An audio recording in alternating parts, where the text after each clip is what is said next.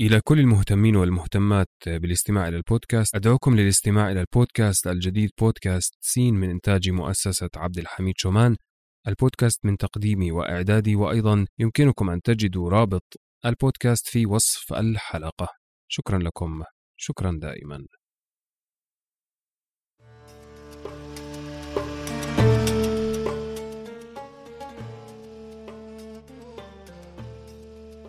كان يا مكان في قديم الزمان وسالف العصر والأوان ملك يدعى شهريار يحب الاستماع إلى قصص الإنس والجان.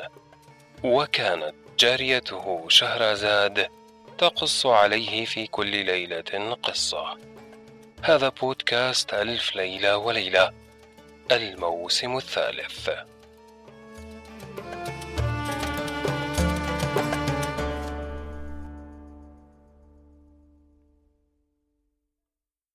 الليلة السبعون.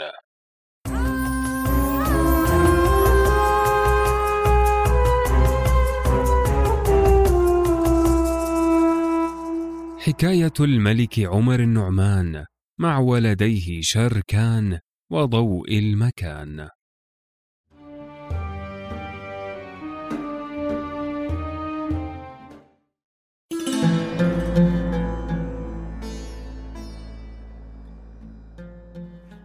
قالت بلغني أيها الملك السعيد أن الملك عمر النعمان قال في مكتوبه وأرسل إلينا الجارية لأجل أن تناظرهن بين العلماء فإذا غلبتهن أرسلتها إليك وصحبتها خراج بغداد.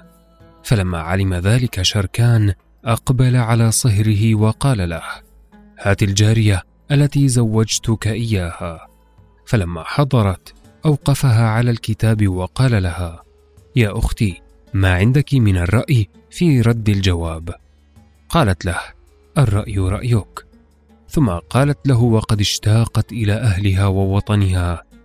أرسلني صحبة زوجي الحاجب لأجل أن أحكي لأبي حكايتي وأخبره بما وقع لي مع البدوي الذي باعني للتاجر وأخبره بأن التاجر باعني لك.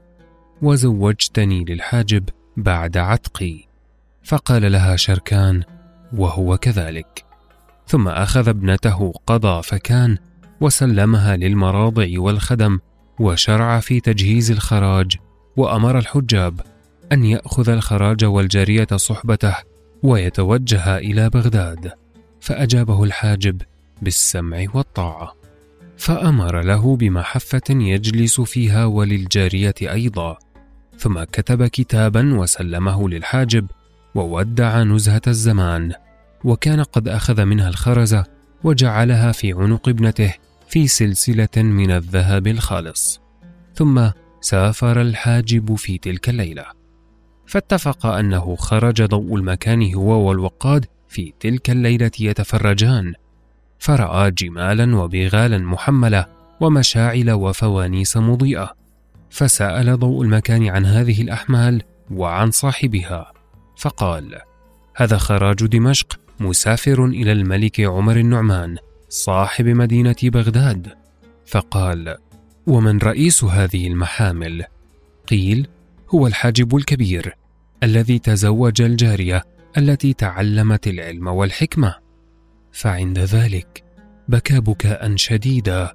وتذكر أمه وأباه وأخته ووطنه وقال للوقاد ما بقي لي قعود هنا بل أسافر مع هذه القافلة وأمشي قليلا قليلا حتى أصل إلى بلادي. فقال له الوقاد أنا أمنت عليك من القدس إلى دمشق فكيف آمن عليك إلى بغداد؟ فأنا أكون معك حتى نصل إلى مقصدك.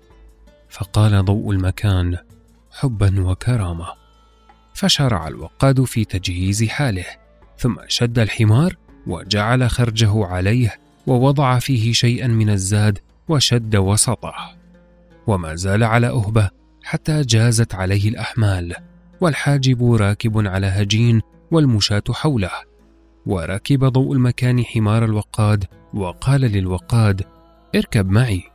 فقال لا أركب ولكن أكون في خدمتك. فقال ضوء المكان لا بد أن تركب ساعة. فقال له إذا تعبت فأركب ساعة. ثم إن ضوء المكان قال للوقاد يا أخي سوف تنظر ما أفعل بك إذا وصلت إلى أهلي. وما زالوا مسافرين إلى أن طلعت الشمس فلما اشتد عليهم الحر أمرهم الحاجب بالنزول. فنزلوا واستراحوا وسقوا جمالهم ثم أمرهم بالمسير وبعد خمسة أيام وصلوا إلى مدينة حماة ونزلوا وأقاموا بها ثلاثة أيام.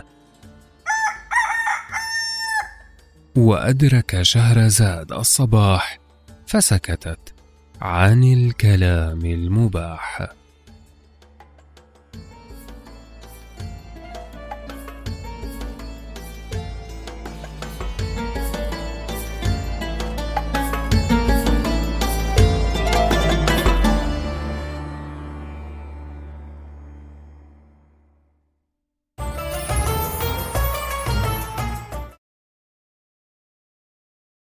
أنا نزار الحمود معكم في قراءة الليالي.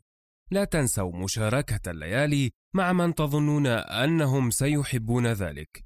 شكرا لكم، شكرا دائما.